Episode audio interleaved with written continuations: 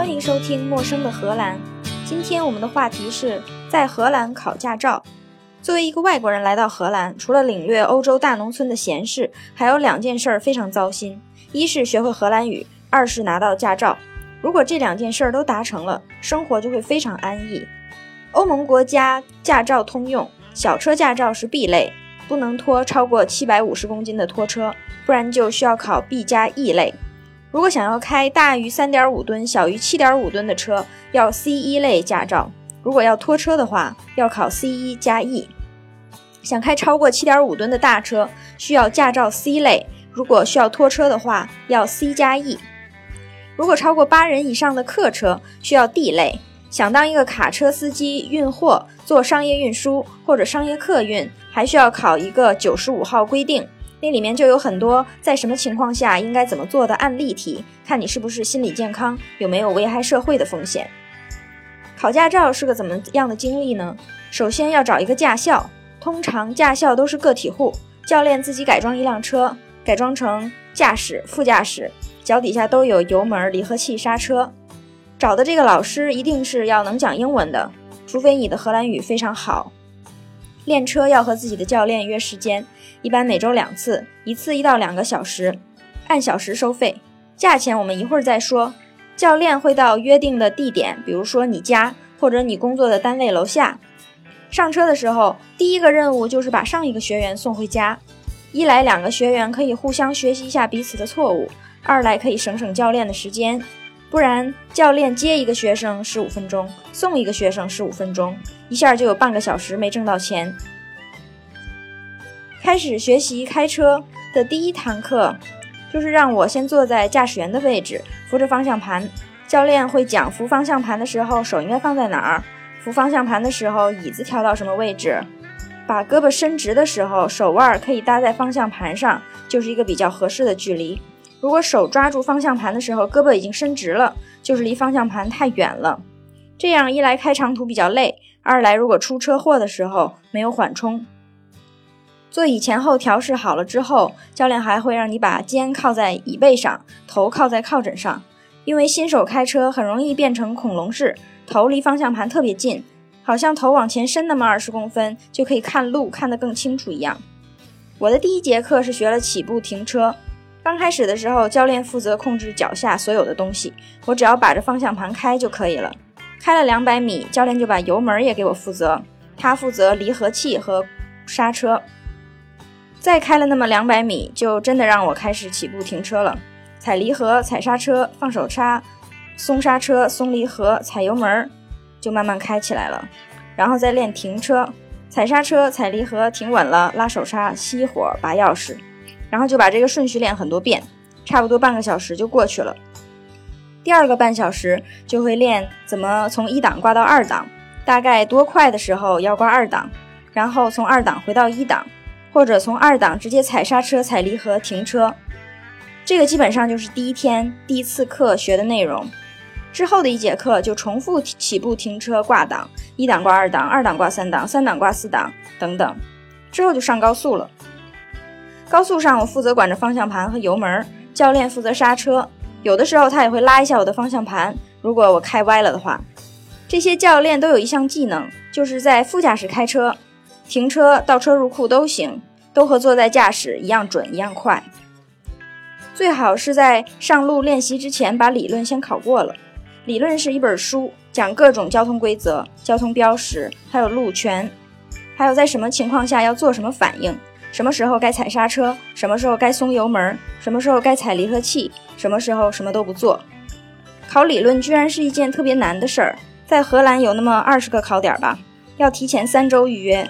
去了之后，在一个大教室里面，一场四十个人，每个人发一个像刷卡机一样可以输数字的机器，前面是一个电视，这个电视演的就是考题，考题一道一道出现在电视上。每一道题都有一个固定的时间限制可以回答，超时就算错。理论题是十秒钟，还有一部分是反应题，三秒钟一道。理论题就是考交通标识啊、路权呐之类的。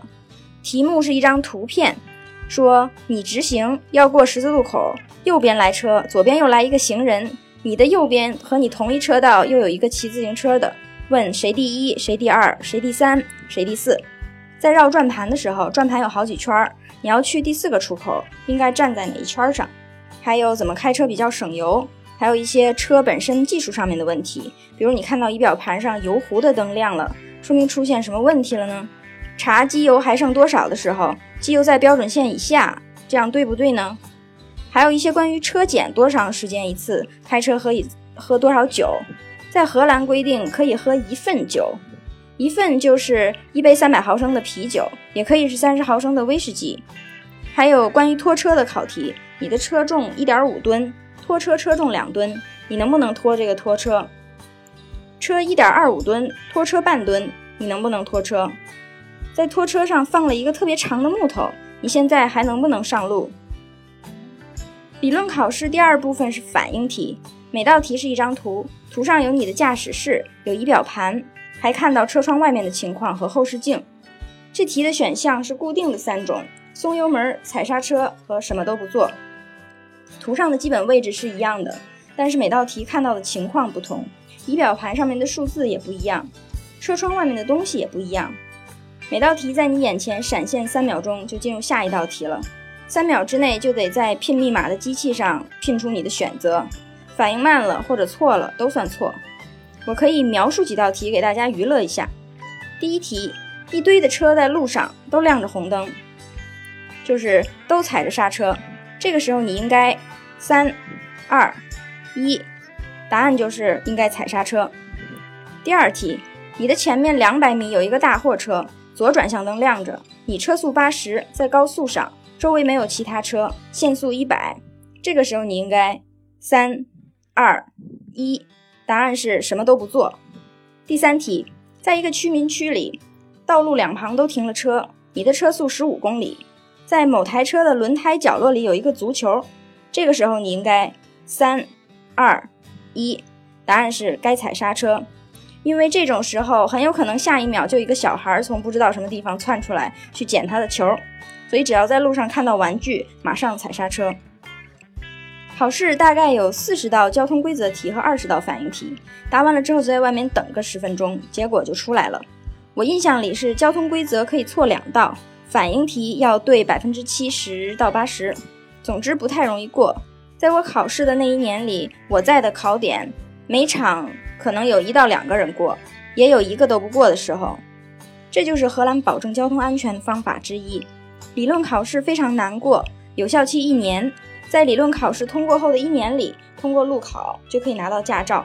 还有人路考一直考不过，结果理论都过期了，还要重新考理论。出结果的时候非常搞笑，考官把四十个人全都请回到考场里来，然后就很讽刺的把每个人连名带姓喊到前面去，然后说不好意思，您没通过。偶尔会说恭喜您通过了，之后考场里就一片白眼儿。路考就更诡异了，平均是考两次半能考过。我人生从来没遇见过这么难考的科目，考了三次才过，而且第三次我都要放弃了。没想到就过了。路考不过的原因有很多，比如说该开五十公里一小时的时候，你开了四十六公里，太慢了；该开一百公里的时候，你开了一百零七公里，太快了。在高速上，让你往快速道并道，你看完倒车镜、后视镜之后，回头过肩看的时候，动作不是特别明显，头回的不够多，这样也不能过。停车的时候离前面的车太近了。转转盘的时候不小心从外道转到里道上去了，或者是拐弯的时候窜了一道，这都是绝对不能过的。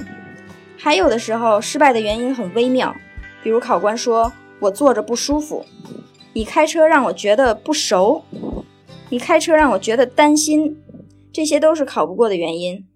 我考了三次，第一次是因为在方砖路上我没看到限速牌，开了三十公里时速。但是应该开五十，所以我就没过。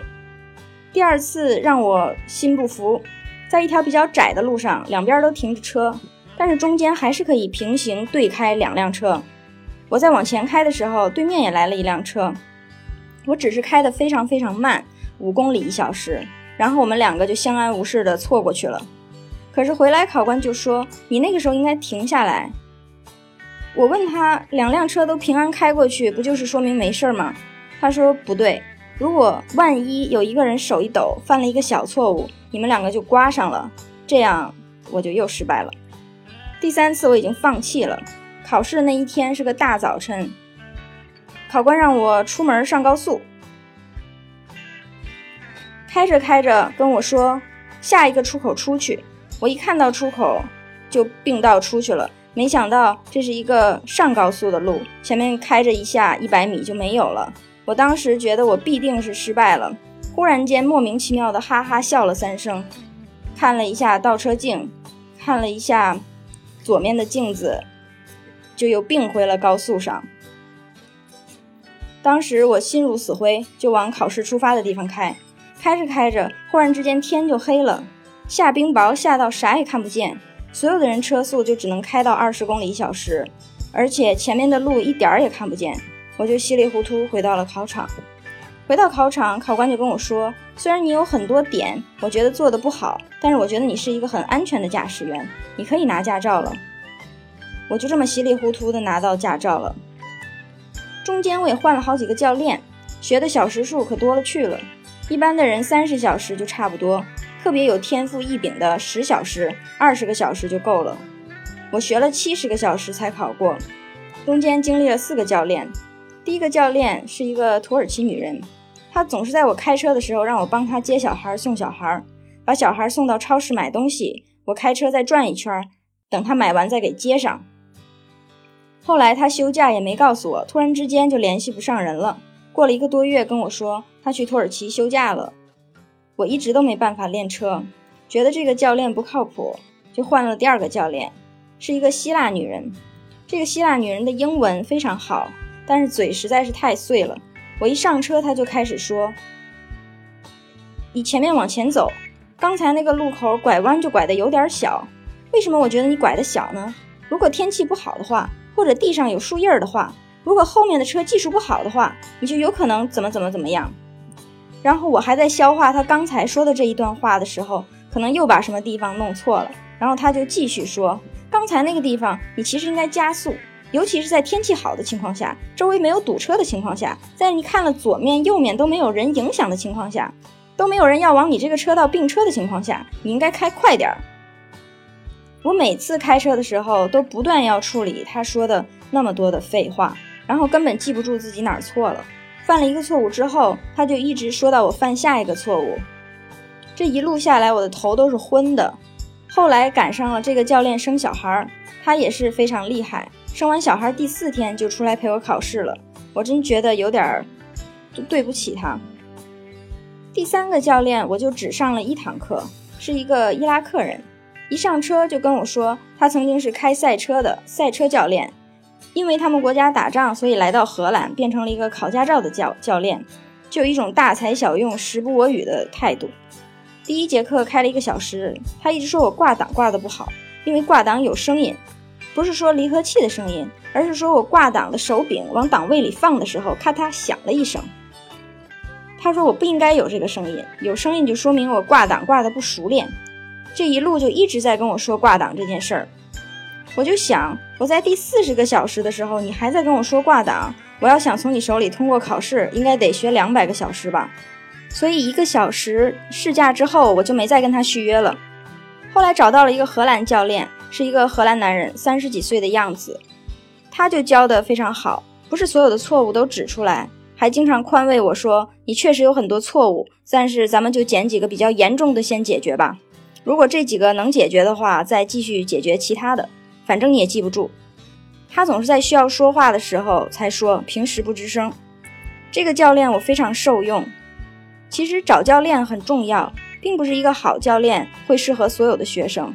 而是要找一个跟你合适的教练才好。那个土耳其教练也是我其他朋友推荐给我的，他们就觉得那个教练很好，说什么都很清楚。但是我跟他开车一直都在因为他的小孩坐在后面这个工作态度让我很分心。就这样，我学了七十个小时，莫名其妙的拿到了驾照。现在我一天开一百二十公里上下班，偶尔出差开八百公里，确实是一个安全的驾驶员。特别的怂，有个什么事儿都给别人让，有谁在街上摁个喇叭，都给我吓一跳。只要一听见警车或者急救的警报声，心里面就咯噔一下，满世界找车到底在哪儿，我应该往哪儿让。后来我还上过一次特殊情况的驾驶培训，开车过程里特殊情况发生的时候应该如何处理？比如前面突然堵车了，或者前面突然出了车祸，你需要把刹车踩到底的时候会怎么样？或是车打滑了要怎么样？或者是突然之间前轮没动力了要怎么样？培训场地也挺有意思的，是一条一百米长的水泥路。那个水泥路不是一般的水泥，是特别特别细的水泥。他们还在不停地在地面上喷水，因为水泥密度大，水就会存在上面渗不下去，形成一条特别滑的车道。在上面开车，然后把车踩死，体会一下什么感觉？其实踩死就很像电影里面那样。一下看到周围的环境在你眼前旋转，第一次体验的时候，不能在第一时间意识到是车打滑在旋转，反而会觉得周围的环境突然之间绕着你转。这是其中一个科目，另外一个科目是，如果你在拐弯的时候打滑了，车开始失控打转的时候，要怎么找回控制？教练坐在你的副驾驶，你开到四十公里小时的时候，他忽然之间拉你的手刹。模拟脚刹失灵了要拉手刹的情况，拉手刹是后轮制动，前轮还是可以自由转的，只是没有动力，车自然会开始打转。或者是你正开着车，教练突然之间拉一下你的方向盘，模拟在拐弯的过程里打滑的情况，这是个挺难形容的感觉，能感觉到车打滑失控了，但是在完全失去控制之前还有一秒钟的时间，就在这一秒里面。要靠怎么转方向盘，可以保证车继续往前开，而不是原地旋转。基本上就是要把方向盘左右特别大幅度的来回转，还要转得很快，就可以在打滑的路面上杀出一条弯弯曲曲的路，还保证你的车头是向前的。这个让我在练习的时候才明白，当车开始打滑的时候就已经失控了，因为车没了动力，无论如何都没法控制。只能在车消耗完惯性之前，不停地左右打方向盘，把车继续往前开，直到靠摩擦把车慢慢停下来为止。上过这个课之后，确实觉得开车的技术比以前好多了。不知道是因为试过了一些极限情况，所以觉得平时的路面开着特别顺，还是提高了自信。我的车技明显提高的一个关键时间点是开了一次大车，搬家租了一个小货车，开了一天小货车。再开回自己的小车的时候，就觉得这个车真是太小、太灵活、太好开了。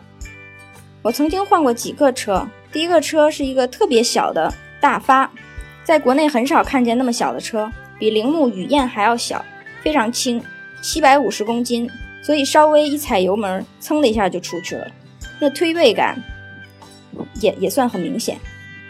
后来因为那个小车没有空调，夏天开个一百多公里实在太热了。就换了一个有空调的丰田城市巡航者，这个车型好像在国内没有，比雨燕稍大有限。这个车开着很舒服，噪音小。开了一段时间就换了单位的车，单位的车就是一辆又大又长的车。换之前我觉得我应该很不习惯，那么大那么长应该很难开。